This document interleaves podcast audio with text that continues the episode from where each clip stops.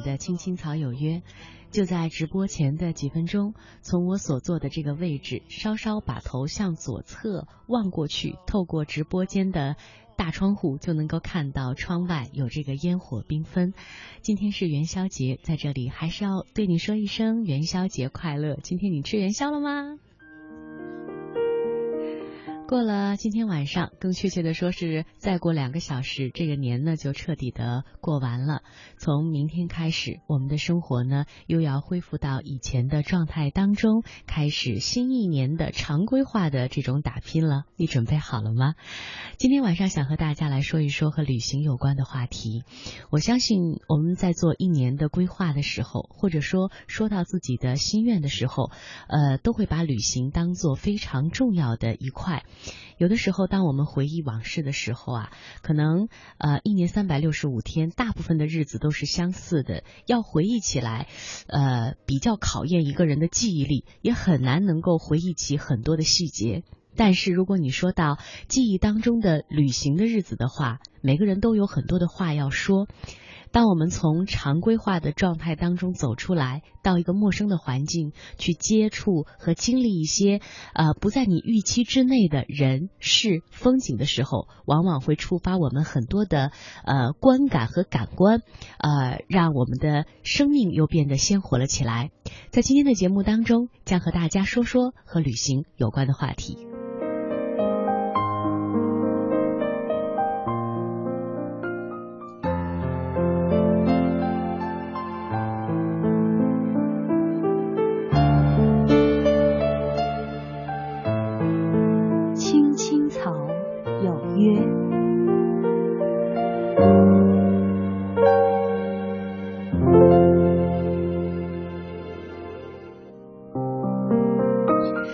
书店的时候，我经常会买一些旅行的书，呃，有一些攻略，有一些指南，也有一些散文般的个人经历的讲述，呃，但是能够真正打动我内心的，让我有共鸣的，呃，不是每一本都能有这样的效果。之前呢，我看到了一本书，叫做《一起到遥远的地方看一看》，刚翻了几页。我就决定把它买回家，因为我觉得这个作者在讲述自己的旅行的生活和个人生活的时候呢，特别的质朴，也特别的亲切。作者是一位年轻的姑娘。嗯，他决定带着自己的妈妈到遥远的地方去看一看，因为当时呢，他的妈妈在呃人生当中遇到了一些挫折，和他父亲之间的感情出了一些问题，身体状况也不是特别好，呃，在一个比较低谷的状态当中。于是他就想起来，哎，能不能带着妈妈到许多陌生的地方去看一看，去旅行一趟？这本书就是记录的他们母女走过的一些地方，走过的一些点滴。旅行是一个特别好的机会，让他们母女这么多年来可以长时间的近距离的相处。他听到了妈妈讲到了过去的故事，在这个相处的过程当中，他也体谅了妈妈。呃，也更深度的了解了自己的母亲，所以这本书读来让人内心会受到触动。今天就节选一个片段和大家一起来分享。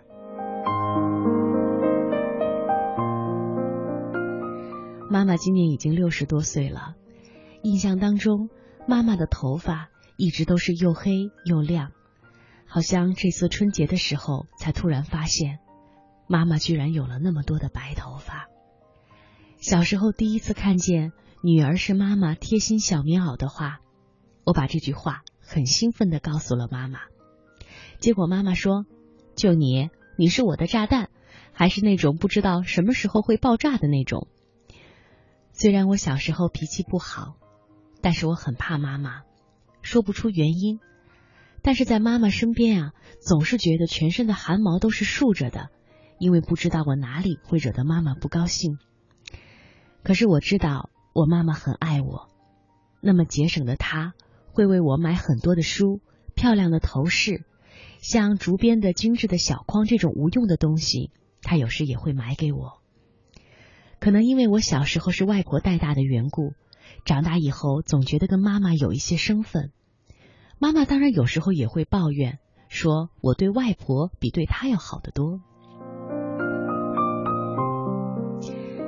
一直到工作之后，外婆去世了，跟妈妈的最大问题就是互相不能理解，语言非常的无力，常常需要迂回的找舅舅或者姨妈来帮忙才能够沟通。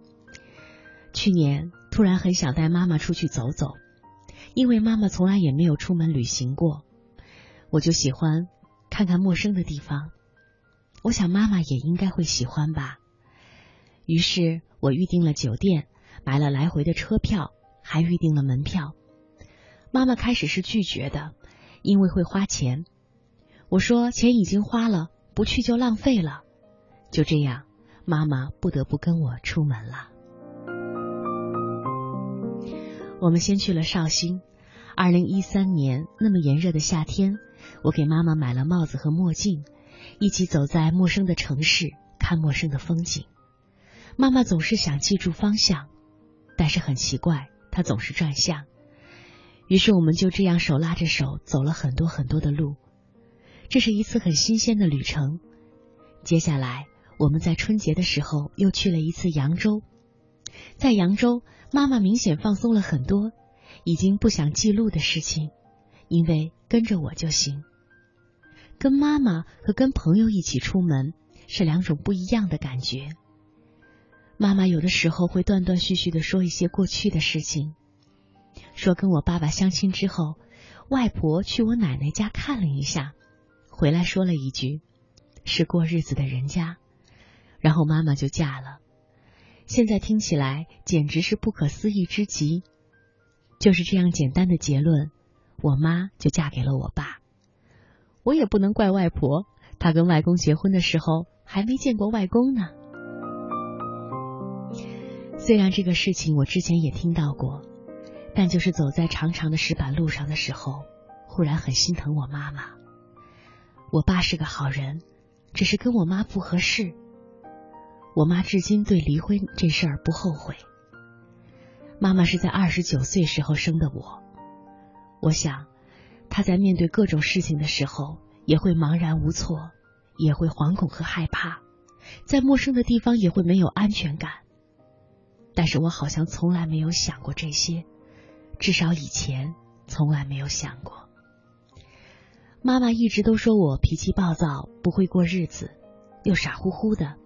不能按照她的心愿和别人的孩子一样早点结婚生子，但是妈妈看着我风风火火的安排行程，小时候内向不敢跟生人说话的那个我，总是在外婆家哭着喊妈妈怎么不来看我的小女孩，现在完全是个女汉子，工作上的一切问题都是自己想办法来解决，半夜起来睡眼惺忪的时候会换保险丝。打电话叫人修热水器，自己扛纯净水。在这些时候，妈妈会忽然恍惚，她的女儿到底是什么样子的？总之，我们是一对冤家，像两只刺猬，明明想依偎在一起，互相取暖，结果总是互相伤害。但是，这对冤家母女在一起，从陌生的地方旅行的过程当中。不知道在哪一个瞬间，也许是在从百草园到三味书屋的路上，也许是走在绍兴那些长长的小巷的时候，也许是在庭院深深汪氏小院跨过那一道道门的时候，也许是在瘦西湖互相拍照的时候，也许是分着吃一碗面的时候，我和妈妈默默的握手言和了。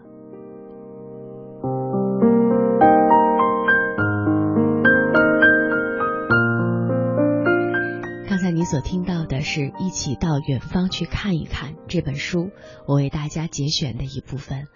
整本书都是这样的风格，娓娓道来，把自己和妈妈在旅途当中点点滴滴的变化和感受都记录了下来。说实话，这篇文章在我和你分享的过程当中。我自己也会多次被触动，正是因为有了旅行这样的一个契机，到了一个陌生的环境，人会有一种新的感知。妈妈会对女儿讲曾经的过往，妈妈也看到了自己的女儿成长当中的变化。旅行提供了这样一个机会，让亲人之间彼此走近，彼此再了解。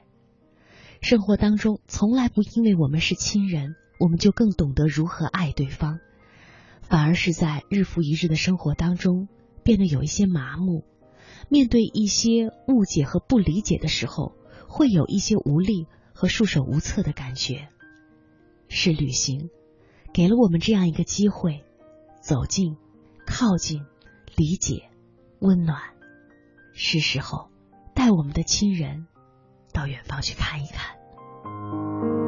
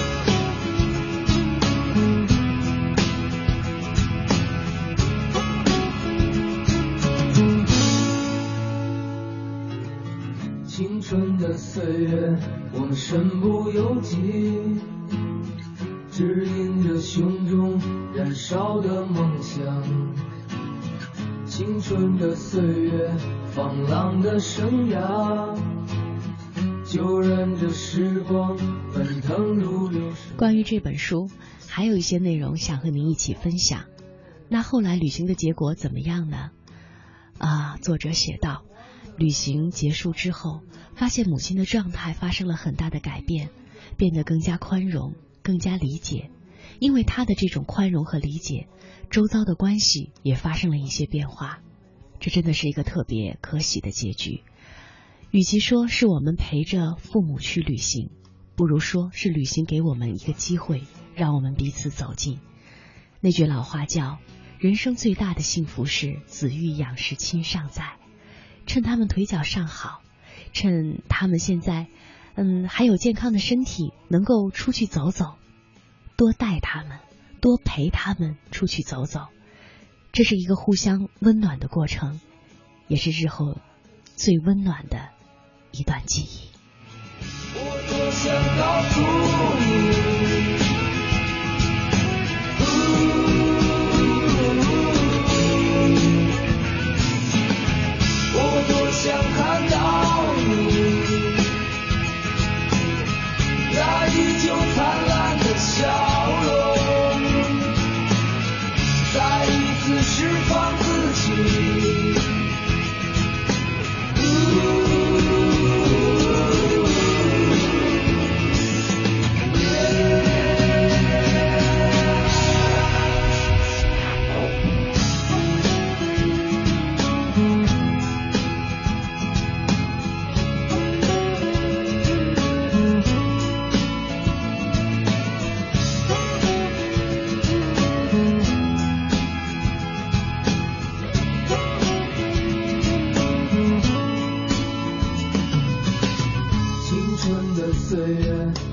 身不由己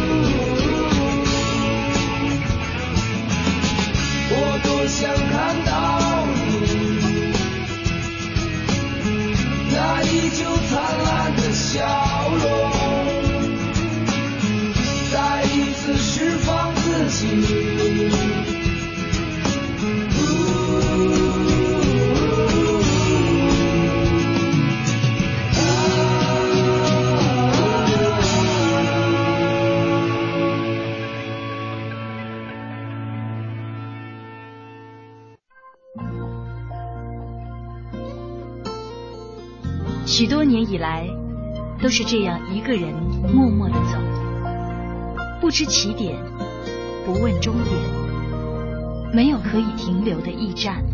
密密麻麻的高楼大厦，找不到我的家。在人来人往的拥挤街道，浪迹天涯。任淡淡的风穿过单薄的身体，岁月与年华都从脚下走过，只有身边扬起的尘土，为历尽的艰辛做最忠实的记录。给我一个小小的家，我有的家，当风遮雨的地方，不必太大。给我青青草有约，在漂泊的岁月里，为你的心安一个家。一个属于自己温暖的蜗牛的家。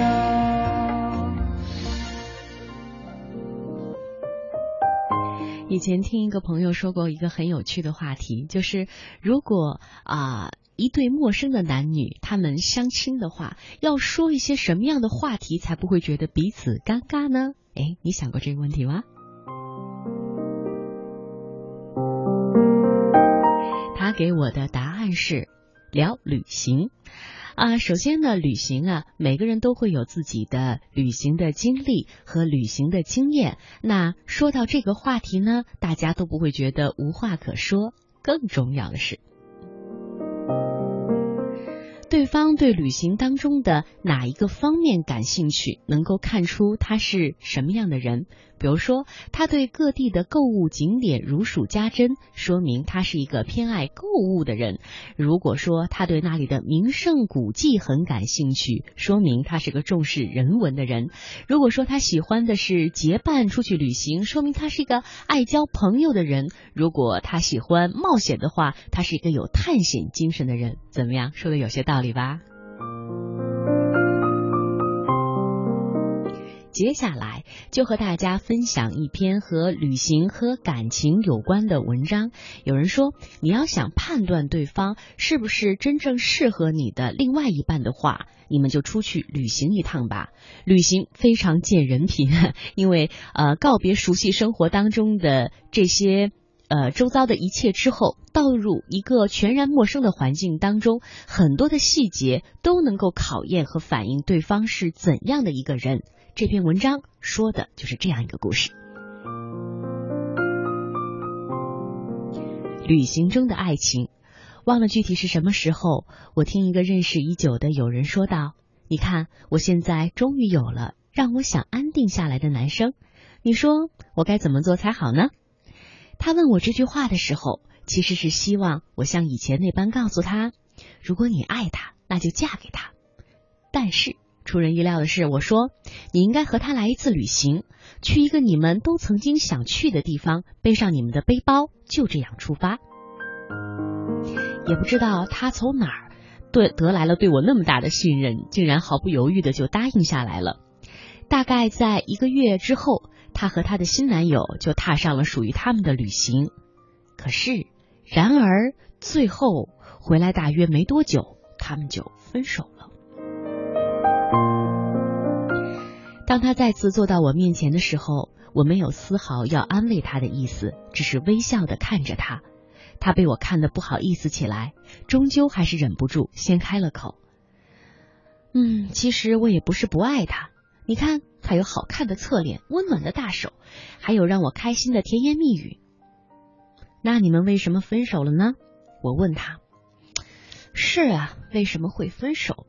他皱了皱眉头，努力的回忆着，貌似整理了自己的思绪，告诉我说：“你看，我们一起去了一个我们曾经说过的古镇，一起住了很多天，那里的风景很美。”听到这里，我笑了起来，说道：“风景很美，不是应该想谈恋爱的吗？”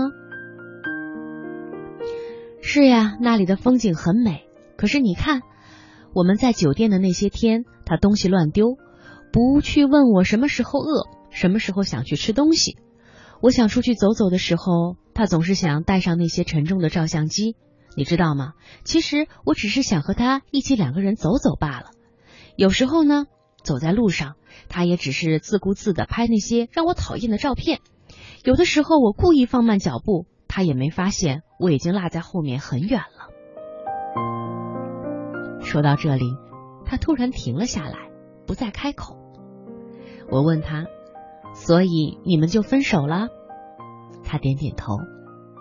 其实作为我，并不后悔当初给了他这样一个去旅行的建议。很多时候，当恋人们热恋的时候，他们忘记了许多，包括各自常年累积下来的小习惯。殊不知，那些琐碎正是可能打败爱情的敌人。你是否能够忍受他的那些毛病？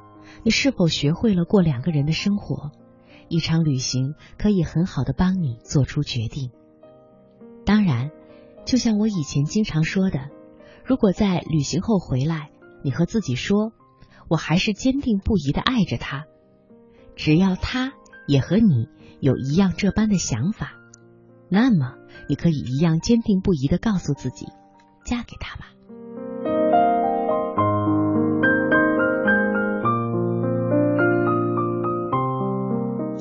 很喜欢，呃，这篇文章的作者他所倡导的这种方式，就是如果条件允许的话呢，两个人在恋爱的时候应该出去旅行一趟，是一个呃加深对彼此了解很好的方式。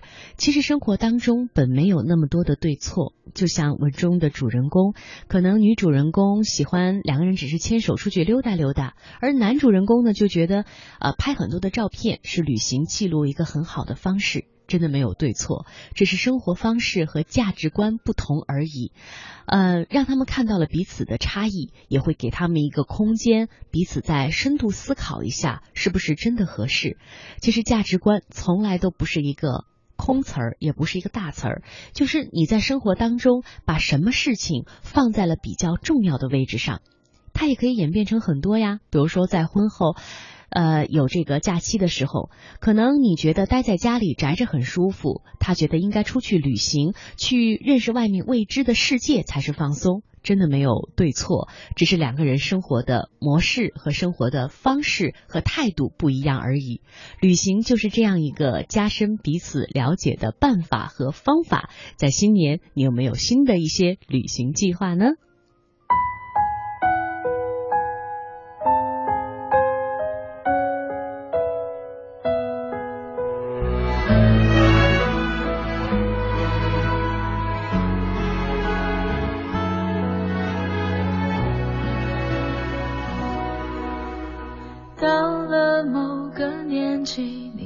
不会知道，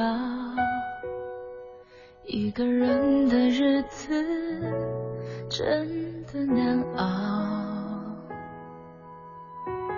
渐渐开始尝到孤单的味道，时间在敲打着你的骄傲。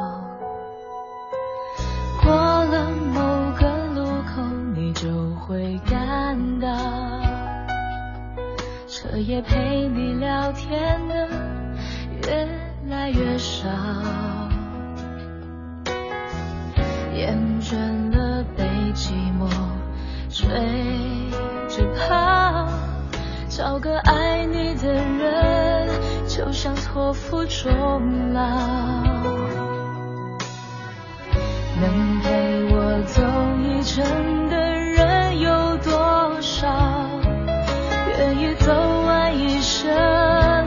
的更是寥寥，是否刻骨铭心并没那么重要，只想在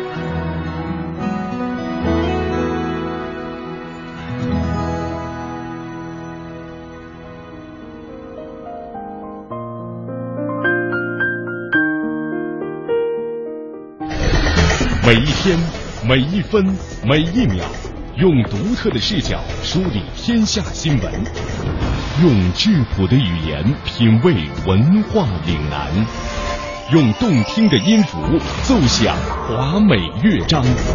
听新闻，品文化。这里是 FM 八十七点八，一零四点九，AM 一二一五，中央人民广播电台华夏之声。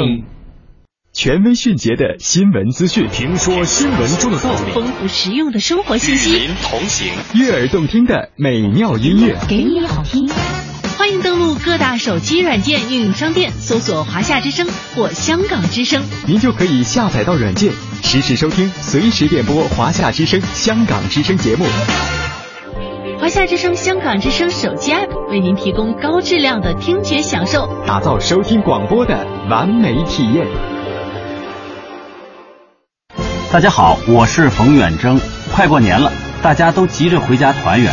这几年，每到临近春节，在南方就会出现一支摩托车返乡的铁骑大军，浩浩荡荡，甚是壮观。在这儿，我给大家提个醒：摩托车安全系数低，可得多加小心。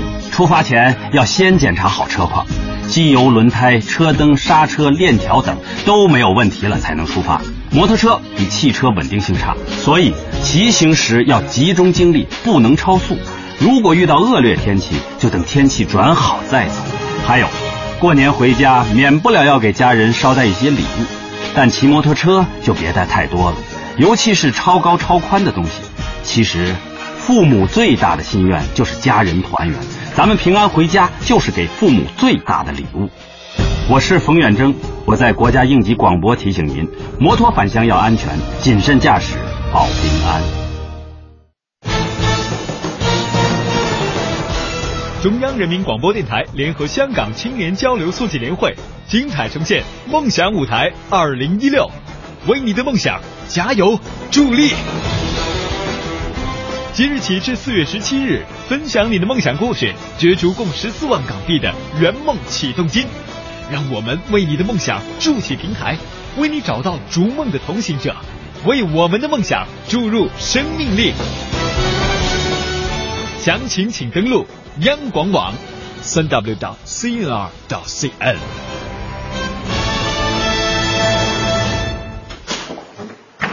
我的妈妈工作很忙，朋友很多，回家很晚。妈妈今天孙老师把宋晶晶批评了。好，赶紧睡吧啊！妈妈明天早上还上班，你还上学呢，好吗？我爱妈妈，妈妈也爱我，可是她不知道我想什么，我也不知道她想什么。那我现在正在看你的这个计划。我的爸爸总是在讲电话，他的每一通电话好像都很重要。反正我也没什么话想对他讲，他大概也不晓得要对我说些什么。你有工作，我也有工作；你有应酬，我也有应酬。有时候他们还好，有时候吵得很凶，我也有啊。有时候都不说话。孤单的时候，我会抬头望望星空，不知道有没有一颗星星是我。我真想告诉爸爸妈妈，我还是个需要陪伴的娃娃。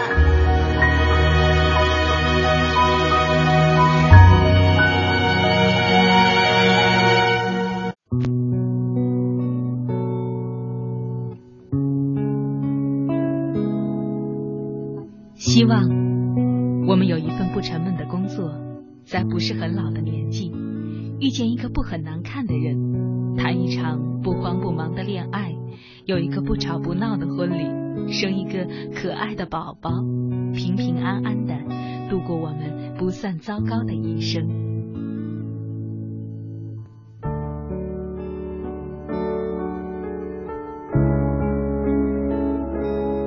青青草有约。陪伴你度过，即使是平凡，但却不平淡的一生。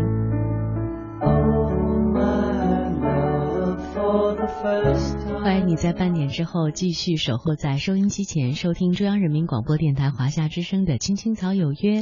半点之后再和大家打个招呼，各位好，我是君阳。说到旅行，真是有说不完的话题。呃，旅行呢有不同的方式，会和不同的人出去。和自己的父母出去是一种心境，和朋友出去是一种心境，和爱人出去是一种心境。呃，都会带给你不一样的感受。有人说，人一定要试着自己出去旅行过一次。呃，还有人把它呃总结和归纳为人在三十岁之前，或者说在结婚生子之前，必须要完成的一件。是，我想可能是因为一个人在路上的时候，可以更好的跟自己的内心对话，可能好好的去梳理一下自己的思绪。跟其他人在一起的时候呢，恐怕很难有这样的时间。你试过有一个人旅行的时候吗？我自己是真的有过。二零一零年的时候，我自己去了厦门的鼓浪屿。呃，那一次呢，因为种种原因啊，我一个人出去旅行，当然也是想挑战一下自己，也想感受一下一个人到一个陌生的城市是一种什么样的感受。我记得刚刚呃。踏上这个城市的土地的时候，然后坐上公交车开始体验这座城市的时候，我就在内心告诉自己说：放松下来，放松下来。现在不是来出差啊，你现在完全就是呃去感受未知的一切，用你的眼睛好好去看呃周围陌生的人，去好好体验和你生活的城市不同的这一切。没有工作的压力啊，不带着任何的任务，只是去感受。我就不断的提醒自己放松下来。那一次的旅行完全是自己和自己的一个对话。呃，我租了一辆自行车，绕着这个环岛路骑啊，也在鼓浪屿上去一个人看那些老别墅。在这个过程当中，我认识了同样一个人出来旅行的女孩子，后来我们成为了很好的朋友。呃，那个友谊一直维持到了今天。呃，同时呢，也认识了在鼓浪屿上当地生活的非常热情的居民，呃，成为了我一段非常温暖的回忆。尤其是今天，当我呃成了妻子、成了妈妈的时候，再去回望那一段经历，我觉得真的也挺宝贵的。呃，一个人呃单身的时候，给了自己这样的一份，应该算是一个小礼物吧。呃，成为了过了。好多年，你看已经是六年了，依旧是非常独特的一个记忆。你有没有过一个人旅行的记忆呢？接下来要和大家分享的这一篇文章呢，是主人公啊写给他的爱人的一封信。他是一个人去旅行了，在旅途当中，呃，他把自己的这个。呃，感情心路呃写的非常的清楚。我之前听过这种说法，就是旅行真的不在乎你的目的地究竟是哪里。其实，当你踏上任何一种交通工具，无论是火车还是飞机的时候，当他把你带离了熟悉的生活环境，你内心和自己对话的旅程就开始了。我想，这个主人公就是在这种心境下写的这篇文章吧。一个人去旅行。M，深夜了，三千九百英尺的高空，前往米兰马尔奔萨机场的航班，然后转机前往罗马。罗马是永恒的城市，我曾经在喷泉里留下过愿望，而此刻你大概还在办公室处理文件吧？等到你发现我和我的行李箱已经不见了，会是在什么时候呢？我没有告诉你，最近开始反复的做着相似的梦。在梦中，旅途很长，但我忘记了带相机、带胶卷、带行李，而且一而再的找不到你。这是我们一起的第七年。你开玩笑的对我说：“当年的年少愁绪都变成了体重。”你从来都是寡言的人，从我们最初相识的时候就是这样。但你的沉默曾经让我觉得那么的沉稳。想要紧紧握住你的手，然后柴米油盐朝九晚五，得到你一句承诺，就埋头安心的过一生。对于你的工作，你一个字不提；若是我问起，你就用一个字回答我：忙。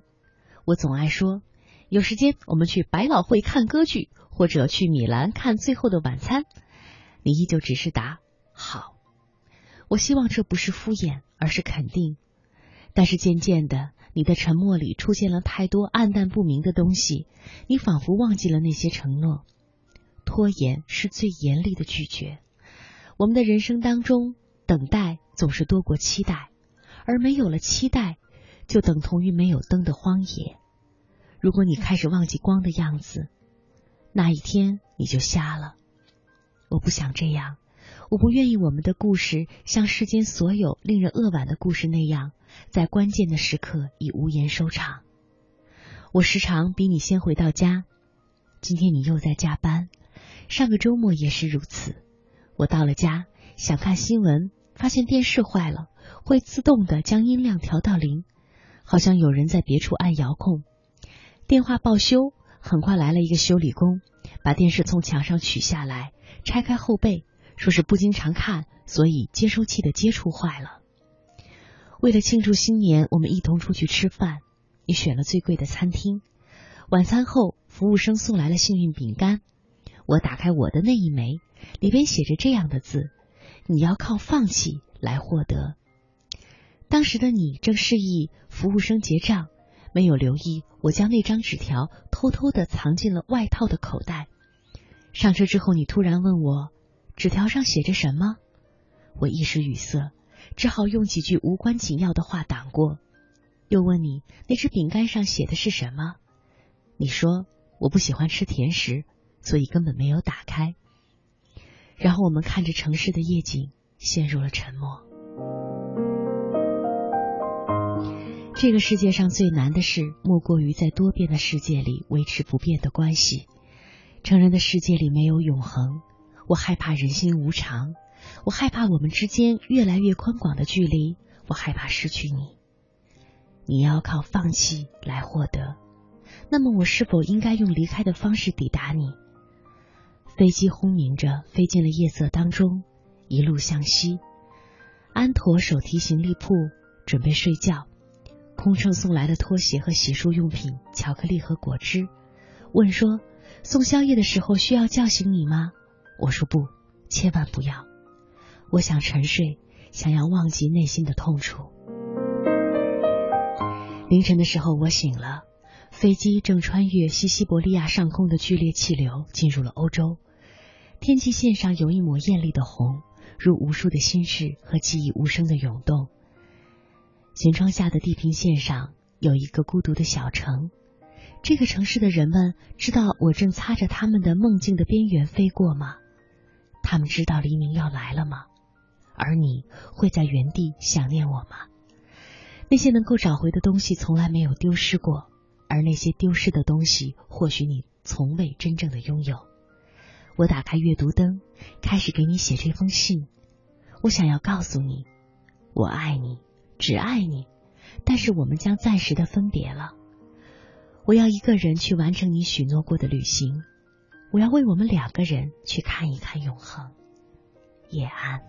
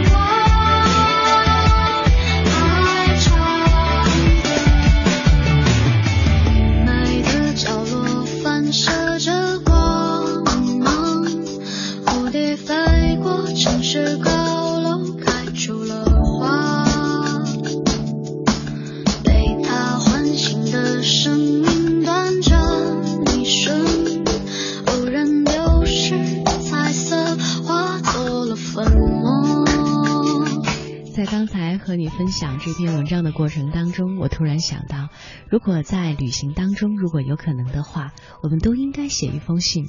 这封信可能写给你最在乎的人，当然也可能是写给你自己的。在旅途当中。呃，就像刚才我们说的那样，从熟悉的生活当中扯脱出来，人会有另外一种心境。用这个时候的心境来梳理一下自己的生活，可能会有不一样的收获和感受。我觉得文中的这个主人公选择了非常正确的一个决定，就是在飞行途中给自己的爱人写了一封信，读起来是那样的情真意切。我相信有些话可能是在熟悉的生活状态不容易表达出来的，而当一个人开始。踏上旅途，面对一种未知，啊，告别熟悉生活的时候，能够激发很多的感动、感官和记忆。所以，当我们踏上旅途的时候，写一封信吧，不管是写给谁，我相信都足够的真诚，足够的可以打动人心，哪怕那个人是你自己。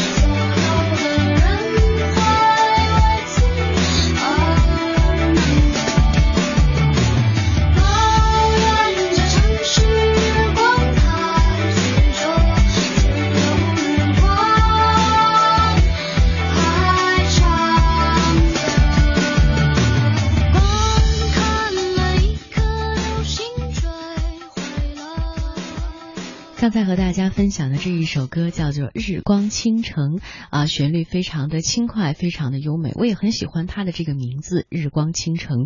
当我们踏上旅途的过程当中，一定是希望找到生命当中属于自己的那一片暖阳，能够温暖一下自己在熟悉的生活当中麻木的那颗心吧。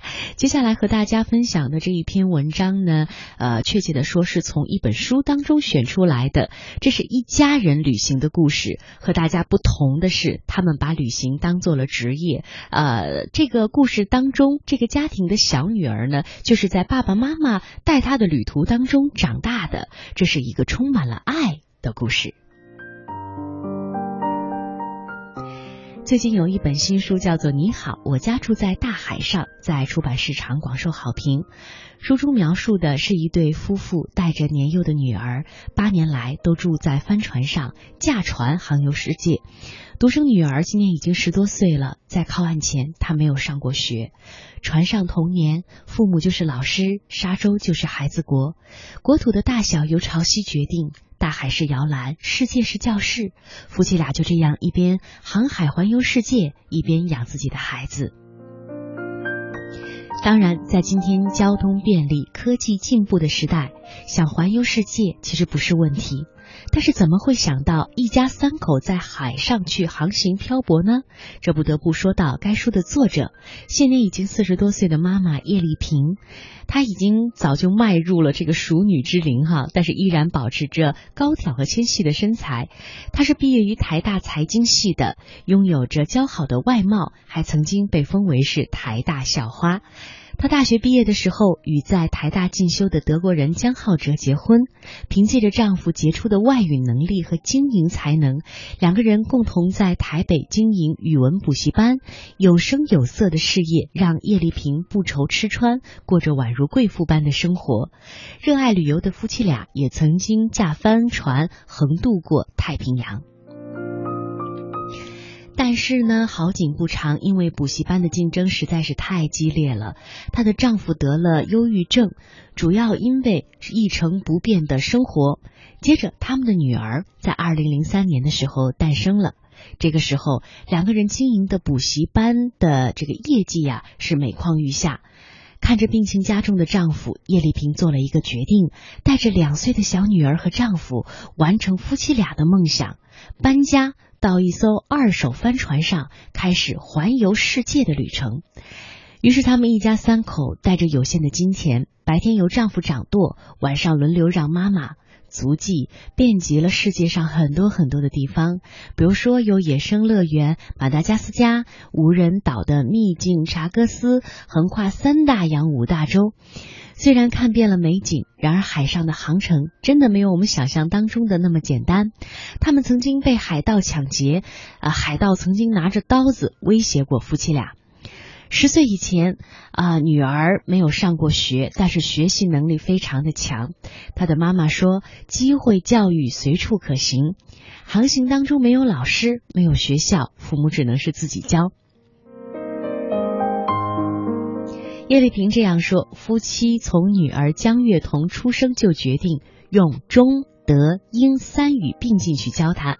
每年的女儿会呃学到大量的中文、德文的故事，都是他们夫妇俩讲给女儿听的。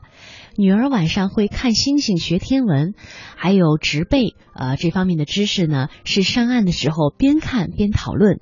学地理学的时候呢，就拿地球仪指过去，把去过的地方指给女儿看。”女儿以非常同志的眼光看待世界，而新手爸妈考虑最多的是安全、经费、女儿的教育问题，还有大海深不可测的严酷考验。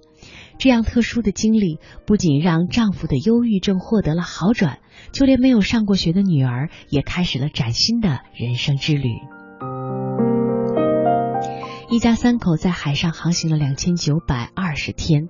大概有八年之久。夫妻俩决心返回丈夫的老家德国定居。原以为女儿会不适应和他人相处的团体生活，学习能力呢恐怕不及正常的小朋友。但是事实是，夫妻俩多虑了。爱上与大海呃相伴的女儿，升上五年级，不仅中英德三语流利，地理、科学以及阅读的速度也超过了同龄，期末成绩拿到了全 A。水手们总是说，风是这样嘛，若非太强，就是太弱。如果风力恰好，绝对是从船头迎面而来。人生嘛，就是要勇敢的逆风前行。叶丽萍曾经说：“船上童年没有玩具，但是航海生活所带来的无预料的福气。”看着可爱聪明的女儿、健康的丈夫，她笑着说：“一个纸箱就能带来无限的乐趣。它可以是房子、油桶，或者是潜水艇。沙洲是孩子国，国土的大小由潮汐决定。”从这温馨出发，有趣的冒险故事，或许可以作为现今宠爱孩子的二十四孝父母做参考。给孩子鱼吃，不如教他钓鱼的方法。只要一个决定，我们都能让我们的孩子更加幸福，更加快乐。